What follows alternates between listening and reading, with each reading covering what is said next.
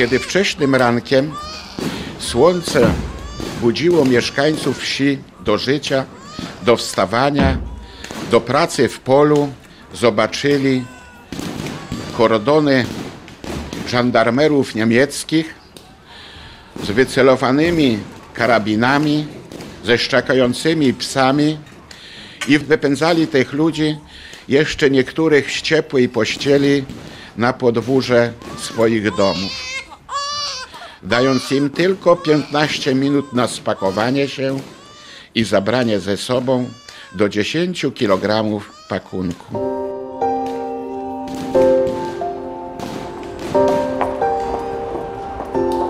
Janina Hałaś. Urodziłam się w Luchowie Górnym. W 1943 roku miałam 5 lat, kiedy było wysiedlenie mojej wioski. My byliśmy przewiezieni od razu do Lubaczowa samochodami, a później pociągiem, takim towarowym jak wszyscy. Pamiętam, mam klaustrofobię w związku z tym, że byłam mała, a ludzie byli duzi. Nic nie widziałam, nie mogłam w ogóle się poruszać, bo nikt się nie mógł poruszać w tym y, wagonie. Zawieziono nas na bocznicę Majdanka, ale na Majdanku nie było dla nas miejsca. Wrócono nas na ulicę Krochmalną i na piechotę szliśmy do tego obozu przejściowego. Na ulicy dostałam kromkę chleba, którą pamiętam.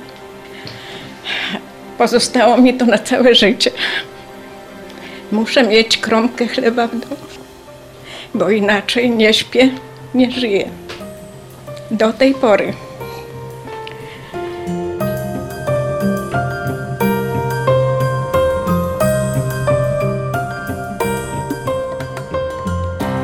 Nazywam się Stanisław Maciąga, pochodzę z małej wioski o nazwie Jaszczębiec, położonej w województwie podkarpackim w powiecie leżajskim. Według psychologów dziecko już po trzech latach niektóre fragmenty ze swojego życia drobiazgowe pamięta. Tak i ja.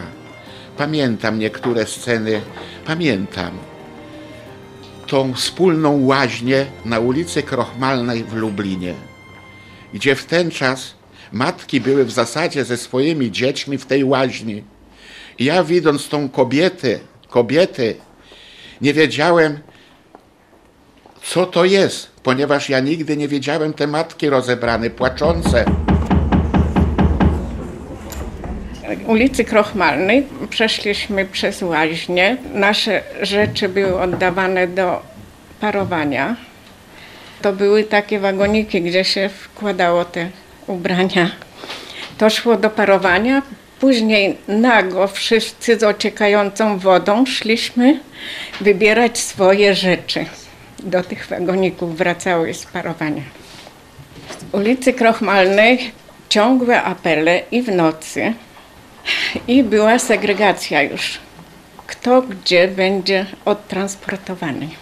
Urodziłam się w rodzinie, gdzie było pięcioro dorosłych ludzi, zdolnych do pracy, więc zakwalifikowano nas do wywózki do Niemiec i dwoje nas małych dzieci. I znowu jechaliśmy w pociągu towarowym aż do Frankfurtu nad Odrą. Tam nas rozładowano i już było łagodniej dla nas, bo dali nam jeść.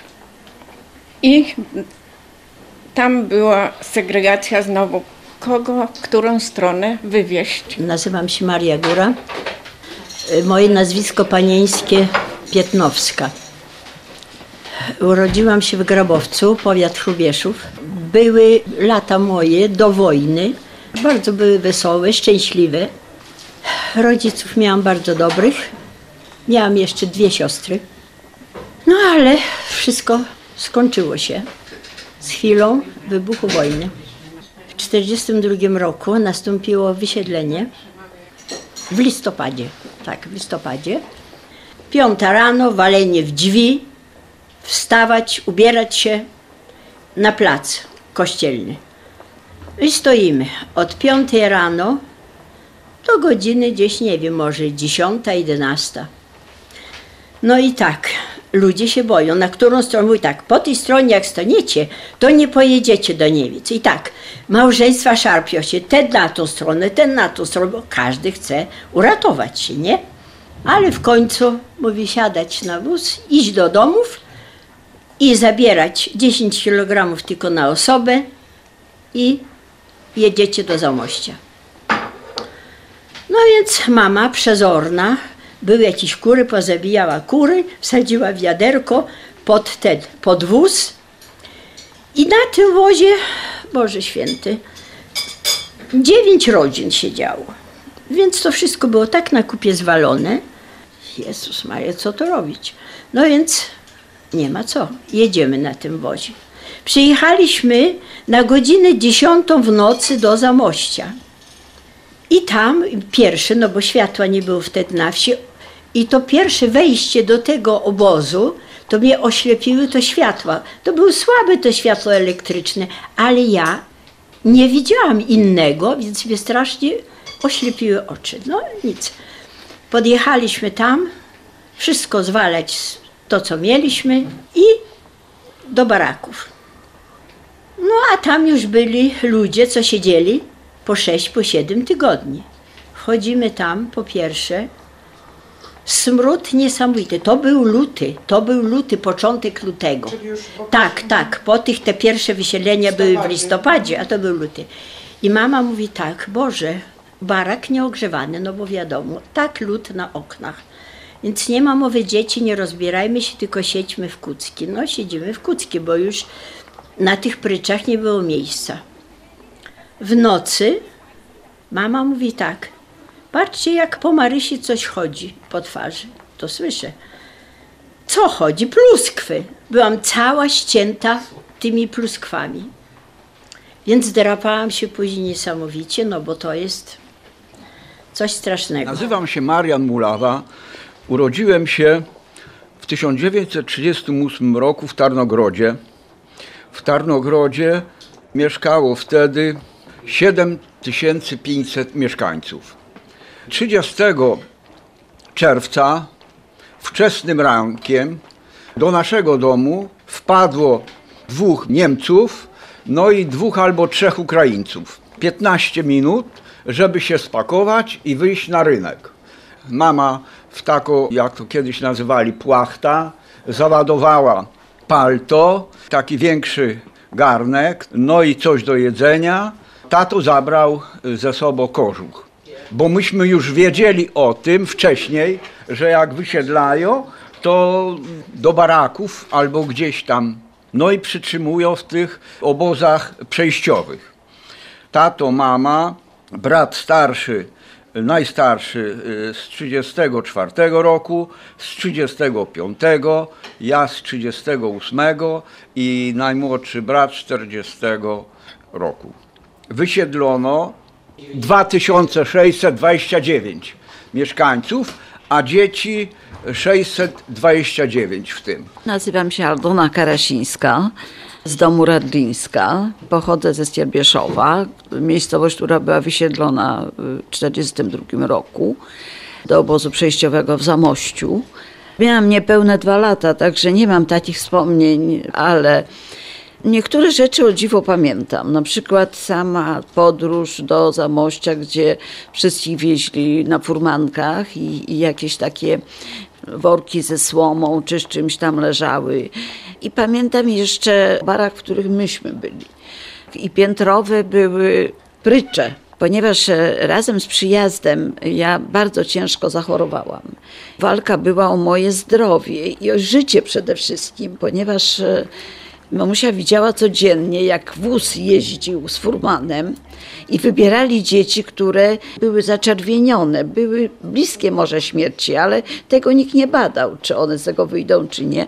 Wrzucano na ten wóz i odwożono po prostu, więc ponieważ rodzice bardzo się przestraszyli, że taki los spotkać mnie może, więc mama mnie ukrywała na tej pryczy. Nie wiem, jak to moja mama zrobiła. Był tam zresztą z nami lekarz Polak, który później po wojnie mieszkał w Łodzi.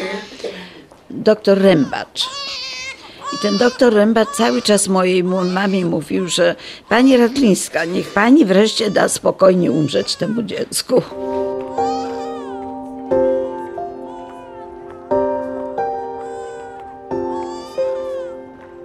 No i rano będą nas przydzielać, gdzie ma kto iść, na jaki barak. Wiem, że była dziesiątka, to była takich najgorszych już, słabych, chorych dzieci. No, czternastka to była do Niemiec. No, myśmy byli w dziesiątce. Ale jak? Stół pamiętam, stał stół i siedziało kilka osób za tym stołem i nas, grupka. Stoimy, a tu mama cała w nerwach, no bo gdzie nas dadzą? Czy nas oderwą od rodziców? I stoi taka kobieta, pamiętam, Otrocka się nazywała, miała dwóch synów. I przed nami złapali Niemcy tych dwóch synów, do takiej dali kobiety, która była, no, jak to mówią, upośledzona trochę, że ona będzie ich pielęgnować.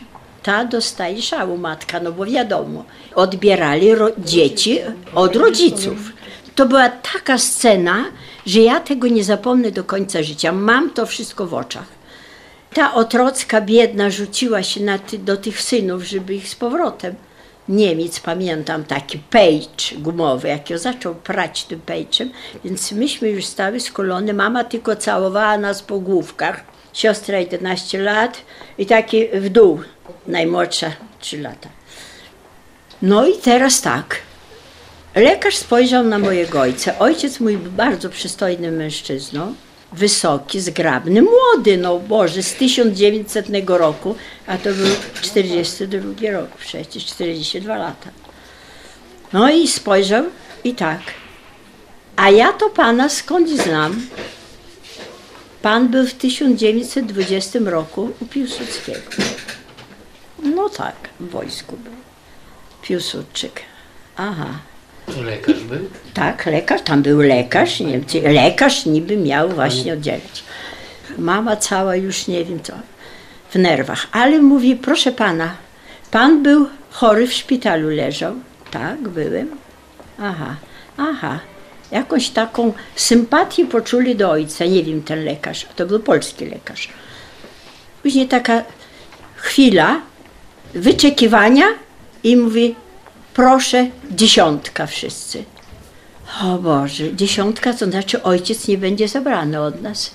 Ale Pan ma teraz tych wszystkich opiekować się. Będzie Pan ich wynosił, wnosił, co tylko. No i ojciec, oczywiście, więc my, wszyscy Boży Święty. No i zaczęło się później tam. No więc kobieta rodziła dziecko, urodziła bliźniaki, które po dwóch dniach zmarły. No i takich scen to było bez przerwy. Mama mówi tak, dobrze, ja mam kury, będę gotować rosół. No tak, więc mama te kury oskubała, mama była bardzo pracowita, bo przecież dzieci chcą rosołku. Ale czym gotować? No ktoś tam przyniósł jakiś tam coś i te kury gotowali, ale ten rosół nigdy nie był gotowany, tylko to mięso było na pół surowe. No, a myśmy w ogóle nie chcieli nic jeść, bo to, no jak z dobrobytu przejść takie coś jeść? Tam historie były straszne. Jeszcze co? Szczekanie psa. Ja się tak psów potwornie boję. Psy, które były szczute na dzieci. To były straszne rzeczy. Dzieci umierały. Umierały no, albo rozszarpane, albo po prostu umierały z wycieńczenia. Jak przyjechaliśmy do tego obozu, to moja stryjenka miała półroczne dziecko.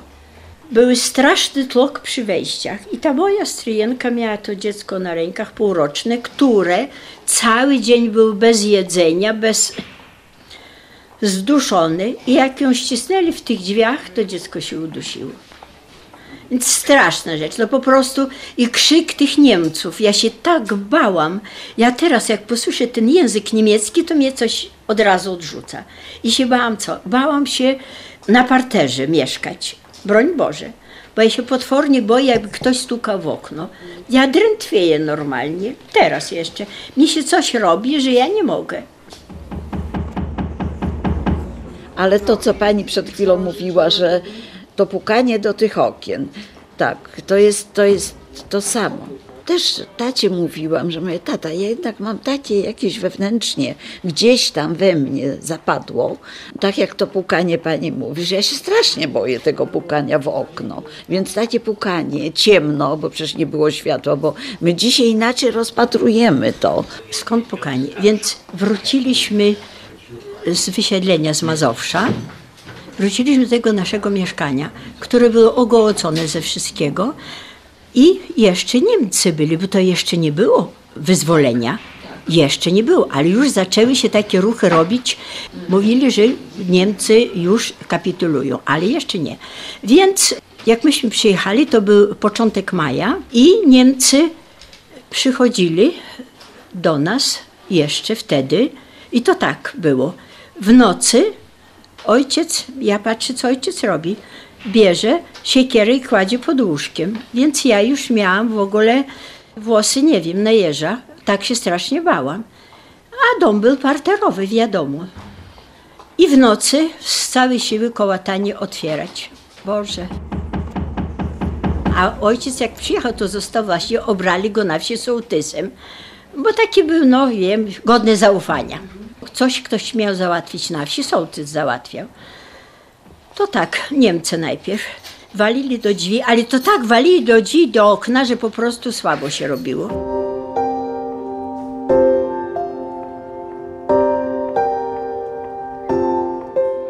Wiem, że na terenie Niemiec znalazłem się u obcej rodziny, ponieważ Niemcy te dzieci przeznaczone do germanizacji lokowali w poszczególnych niemieckich rodzinach, żeby w jakiś tych sposób asymilować ich jako dzieci niemieckie. Pamiętam bardzo niekiedy ciepłą, niekiedy bardzo troskliwą matkę, tą niemiecką. Wiem, że miała kolor włosów blond, gładko uczesane.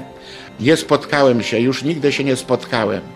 I te dzieci umiejscowione w poszczególnych rodzinach były transportowane, odprowadzane do takiej szkoły, nazwijmy przedszkole.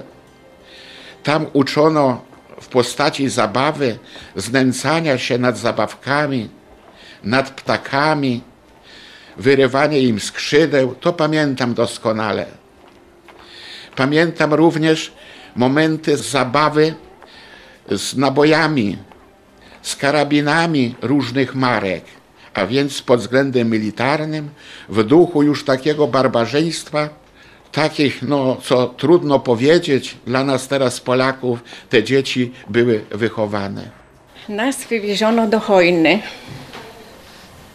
A do Hojny przyjeżdżali e, właściciele majątków, którzy wybierali sobie ludzi do pracy. Stawiano nas w szeregu i wybrał nas taki pan, Lewandowski się nazywał. To był Niemiec śląskiego pochodzenia. Mówił po polsku nawet. Zawieziono nas do majątku, pięknie położony wśród lasu. Na drugi dzień po przyjeździe rodzice poszli do pracy. A my dwoje małych dzieci obudziliśmy się w pustej sztubie. To była taka sztuba, 15 metrów, było nas siedmioro, piętrowe łóżka. Wyszliśmy z bratem na podwórko, krzyczeli na nas bandy Polakę, szwajne Polakę. Myśmy nie rozumieli, co oni mówią. Był faryk. Nie wiedzieliśmy, co to znaczy dopiero później, jak zebrałam się w sobie mimo pięciu lat, że muszę się nauczyć tego języka, żeby wiedzieć, co do mnie mówią. Bo brat miał dwa lata. Powoli, powoli uczyłam się. We wrześniu poszły dzieci do szkoły, te niemieckie większe, a z tymi małymi można było się spotykać. One inaczej się zachowywały. Moja mama nawiązała kontakt z Niemką, która była też śląskiego pochodzenia i trochę mówiła po polsku i prosiła ją, żeby zaopiekowała się nami. Miała pięcioro dzieci Niemka, jej mąż był na froncie. I było dwoje dziadków. No i powoli zaczęliśmy mówić do niej muter, tak jak jej dzieci. Zapominaliśmy, że mamy matkę. Tam, jak przychodziliśmy, ona gotowała obiad, więc i nas karmiła. A jeżeli nie, to mama mówiła do nas, do mnie, żebym otworzyła okno, jak Niemka będzie szła, to wrzuci wam coś do jedzenia, bo oni cały dzień byli w polu. Nauczyłam się języka niemieckiego dość szybko. Później nawet chodziłam z ojcem po zakupy 3 kilometry do sklepu, ponieważ ojciec nie znał niemieckiego. Ona mi dawała cukierki takie, nie wiem jakie to były cukierki, że takie jak oczko, to cukier był taki może. I chodziłam z ojcem po zakupy. Pamiętam jak poszłam i mama, kartki były, mama powiedziała, żeby nie brać mięsa, tylko słoninę. I ja powiedziałam do niej, że mama mięsa nie szpek, tylko. Ona dała na słoninę i dała mi taki kawałek kiełbasy. Ja tą kiełbasę niosłam w ręku trzy kilometry dla brata. Raz ugryzłam i resztę niosłam dla brata.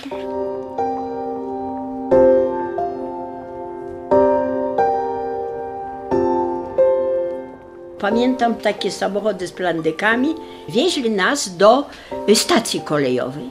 Tak pamiętam, sobie tak systematyzuję. Najpierw nas zawieźli tam do stacji kolejowej, tam szybko z samochodów i do pociągu. No tu się zaczęło, tu się dopiero zaczęło. W pociągu, oczywiście pociągi zakratowane, jeszcze było włosie takie, bo koni, świnie wozili tym, no, no mama zawsze, jak to moja mama, wszystko miała, więc miała nocniczek dla dzieci. Inni w ogóle nic nie mieli, więc co, pamiętam jak dziś, no już tam zamknęli pociąg, ale przyszedł y, z PCK ktoś tam, żeby nam dać jeść, bo nie wiadomo ile będziemy jechać, gdzie i co. Więc przynieśli jakiś taki pojemnik z marmoladą, a ta marmolada to była y, z y, buraków czerwonych z jakichś tam brukwi, nie wiadomo co. I takie bochenki były chleba czarnego, co ja w życiu nie wiedziałam, co to jest, bo nigdy takiego czegoś nie widziałam. No ale ludzie głodni byli, trzeba było to jeść. Co? Później efekt jaki? Jak się ludzie tego ponajadali, no to efekt był taki zamknięty, że wytrzymać nie można było. Przywieźli nas do Brozów, otworzyli te wagony, to ludzie stali, załamali ręce. Mówi, Boże, wy jesteście tak brudni i śmierdzący, że jak tu podejść do was w ogóle?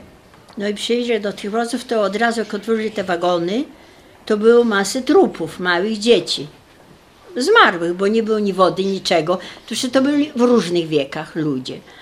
No i przyjechali gospodarze, żeby nas zabrać na wieś. Taki był rozkaz, nie? Więc przyjechał do nas taki pan Bakuła. No i mówi, siadajcie na wóz. I wieźli nas. Zawiózł nas tam i mówi do wsi Rządza, taka koło Warszawy, koło Gniska Mazowieckiego. I tam dostaliśmy taki pokój malutki, nie wiem, dwa na dwa może. I tam żyliśmy tak. Do szkoły ja nie chodziłam, bo było dwa kilometry, nie miałam butów, nic. Cieszyliśmy się, że żyjemy razem, że żyjemy razem. Ojciec i matka byli bardzo religijni i ci, co y, nam użyczyli tego mieszkania, to bardzo nas polubili. Także nawet przyjeżdżał kiedyś y, jeden z tych synów tego gospodarza, bo on miał też czworo dzieci, ten gospodarz. Też im było ciężko. No ale przyjeżdżał do nas w odwiedziny, także mieliśmy takie po prostu stosunki takie jakby rodzinne w tym, tej miejscowości Rządza. Tam zaznałam takiej trochę życzliwości. Takiej życzliwości ludzkiej, bo to byli Polacy przecież, to nie byli Niemcy, to byli Polacy. No ale to była taka, taka miłość rodzinna u nas.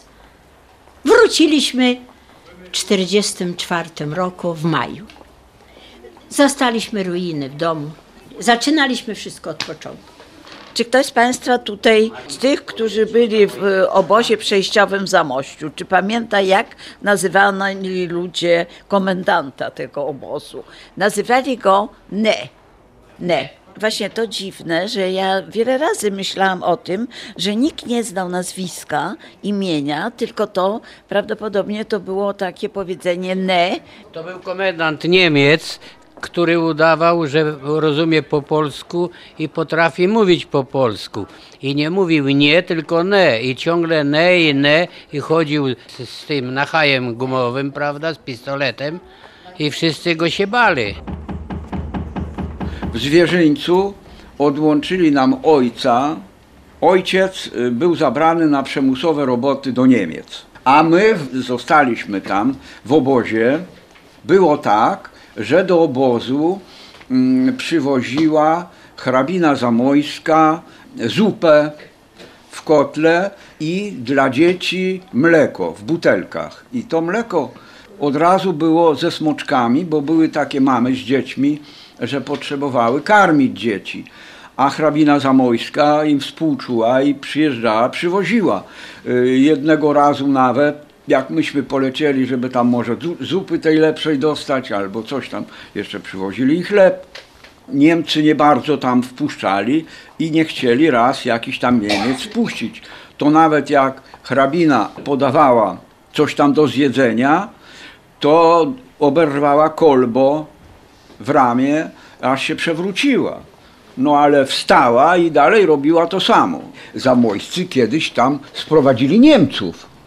Ileś tam lat wcześniej. Niemcy mieli ni- niby na Zamojszczyźnie tak, uczyć chłopów uprawiać lepiej, to znaczy nowocześnie pole. Zamojski miał wielki autorytet też. Jeździł do Lublina i prosił, że, żeby dzieci chore, że on zabierze na ochronkę i tak było. Przyszedł, y, no, załatwił to już, Niemcy zezwolili zabrać, no około 300 dzieci pierwsze. Przyjeżdżały wozy takie drabiniaste i ze słomo otworzyli bramę, wszedł do obozu zamojski i powiedział do matek, że chore dzieci on zabierze do ochronki, no i będzie leczyć ich. Ale też Niemcy powiedzieli hrabiemu, że nie wiadomo, czy matki oddadzą dzieci, bo przecież też nie wiedzą, co się z nimi stanie, a oprócz tego matka to zawsze dziecko trzyma. Ale odpowiednio, jak powiedział hrabia, to matki dawały dzieci. No i myśmy z bratem, młodszym tym, y, z 40 roku, wziąłem go za rączkę, poszliśmy, usiedliśmy na tym wozie, no i zawieźli nas do tej ochronki. No mama nam kazała iść i koniec. I została z dwoma braćmi. I myśmy tam, no, zawieźli nas do ochronki w Zwierzyńcu Zamojskich i tam pierwsze to nas wykąpali. Już mieli dla nas przygotowane ubranka inne. No i pierwszy raz już żeśmy w prawdziwych garnuszkach dostali mleko, chleb czymś tam posmarowany. W obiad to normalny, tak jak obiad, mieliśmy i kaszę, i, ziemniaki. W każdym bądź razie, no nie było tak źle, nie było ekstra, bo też ich nie było stać tyle dzieci wyżywić, ale w każdym bądź razie każdy dostał jakieś jedzenie. Nie wiem, jak to moja mama robiła. Jakoś tam udało się, że ja przeżyłam, a nie umarłam. Pod koniec tego pobytu zabierano dzieci i wywożono. Zostałam odebrana również między innymi z dziećmi. Gdzieś tam wywieziona. Rodzice dopiero po wojnie się dowiedzieli. Ludzie, którzy przyjeżdżali, mówili, a państwa e, Aldonka jest tu i tu i tam. Więc nie bardzo wiem ten okres czasu, jak to było po prostu. Bardzo dużo osób właśnie zabierało z transportów dzieci po drodze. Wyjeżdżając do obozu, moja mama z ojcem zawiesili nam na szyi tabliczki metalowe, wyryte, imię, nazwisko i datę urodzenia i miejsce, miejsce zamieszkania. I zawiesiła nam na szyi.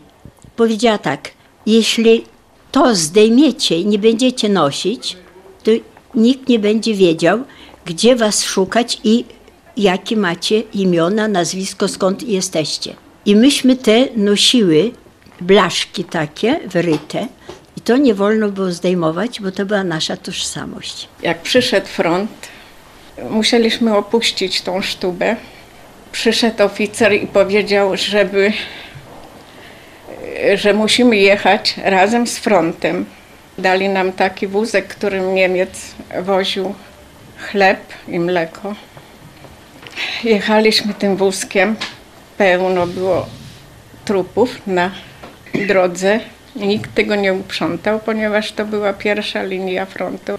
I tak żeśmy jechali. Teraz jak jadę i gdzieś jest wyboista ziemia, to mam tutaj. To nie był bruk, to była szosa, była lana szosa, ale ludzie, ludzie zamarznięci. I potem, bo to nie dało się omijać. No i tak wróciliśmy do, do Polski, do swojego domu. Mieliśmy wrzody na całym ciele z chorobami nerwic, depresji. Moja mama uznała, że jest chora na płuca, bo miała taką nerwicę. Odganiała nas od siebie, nie dała w nocy spać, krzyczała. No i później powoli, powoli jakoś żeśmy się tam zaaklimatyzowali z powrotem. Ale to mnie nie opuszcza całe życie. Jestem już i zła na siebie. Nie powinnam płakać już dzisiaj, bo jest mi dobrze. Mam czterech synów, pokończyli studia, wszyscy dbają o mnie, ale nie umiem się z tego wyzwolić i z tej kromki chleba też nie. Ja tylko mam problem taki, że wyczytałam, że ten syndrom KZ to może się objawić jeszcze w trzecim pokoleniu. Ja wiem, że to jakieś psychiczne schorzenie chyba, Nie, ale nie jest psychiczny. Rybak Jan. Nie jestem dzieckiem zamojszczyzny. Jestem byłym oficerem zawodowym, w tej chwili w stopniu generała brygady. To jest syndrom, choroba obozowa. Miałem kolegę, który tu pracował w instytucie, nie żyje, nazywał się Tytko i on był więźniem Oświęcimia i on w kieszeniach nosił suchy chleb, bo to po prostu to było silniejsze od niego, jak mówił. Rodzice przeżyli i już jak obóz był rozwiązywany, to wtedy wyjechali po prostu. Ktoś tam przyjechał, nie wiem skąd, ale po prostu była wiadomość, że Altonka jest tu i tu i wtedy tata pojechał i po prostu mnie przywiózł. Na pewno zostało mi ogromny uszczerbek na zdrowiu i mam w tej chwili ubytek na obydwa uszy 80% słuchu po tych wszystkich przejściach chorobach, także drugą grupę mam inwalidzką. Dzisiaj z perspektywy czasu wydaje się, że a co tam, skoro ktoś przeżył, to jest wszystko, bo gro mówi się o Oświęcimiu, o Majdanku, prawda, a o tych obozach mniejszych, gdzie było szatkowanie ludzi prawie, to było najgorsze przeżycie. Tam codziennie był rano segregowanie. Ty jedziesz tu, ty jedziesz tu, ty bez dzieci, bez żony zostaje, dzieci, dzieci osobno. To było przeżycie ogromne jak już można już było wracać, mama wróciła do Tarnogrodu. W naszym domu mieszkał Ukrainiec Zabuga. Zamieszkała u dziadka, napisała list do hrabiny Zamojskiej, do hrabiny i y, odpisali, że dzieci są zdrowe już i może zabrać w każdej chwili przyjechać. I mama jak przyjechała po nas, to już brat, ten młodszy, nie poznał mamy. Pytał się, jaka to pani. No mamy trochę było przykro, bo jakiś czas to no, mówił pani. Chyba po roku czasu zadałem pytanie matce. Mamo, czy ja jestem akurat twoim synem? Może zamienionym? Matka prosta, o spracowanych rękach odłożyła ścierkę, bo to było w kuchni. Popatrzyła na mnie i powiedziała niemal ze łzami w oczu: Synu, pamiętaj o tym, że każda matka swoje dziecko na odległość pozna. Dlatego też proszę cię, nigdy nie zadawaj mi takich pytań. Ty jesteś moje dziecko, ty jesteś moim synem i tak ma być dalej.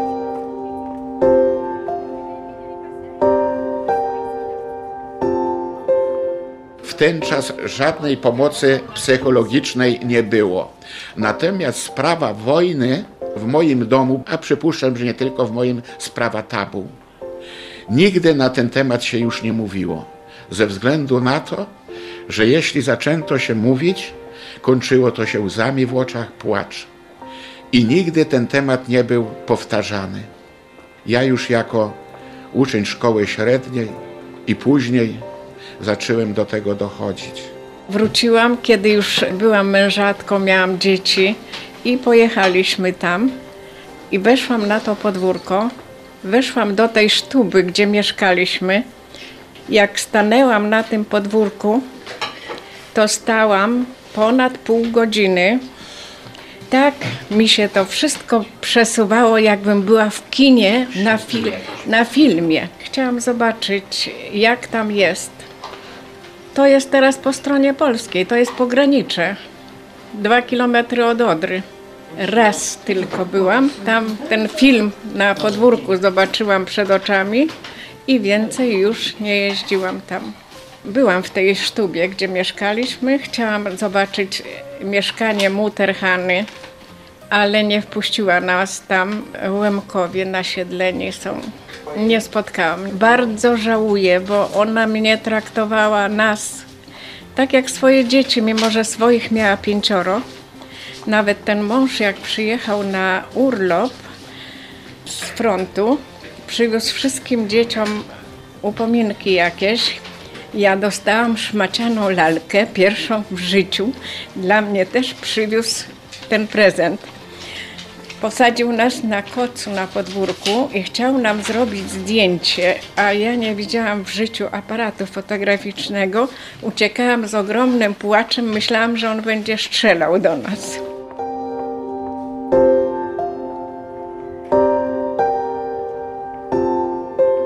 I ubolewam nad tym, że zamiast cieszyć się życiem w tej rodzinnej mojej wsi, biegać po tych wspaniałych łąkach, spacerować po tych wspaniałych lasach mojej miejscowości rodzinnej, po tych lasach grzybodajnych i owocodajnych, spotkała mnie taka tragedia, gdzie niektóre choroby nie zostały wyleczone, jak sprawa lękliwości, sprawa obawy, pozostały to do chwili obecnej.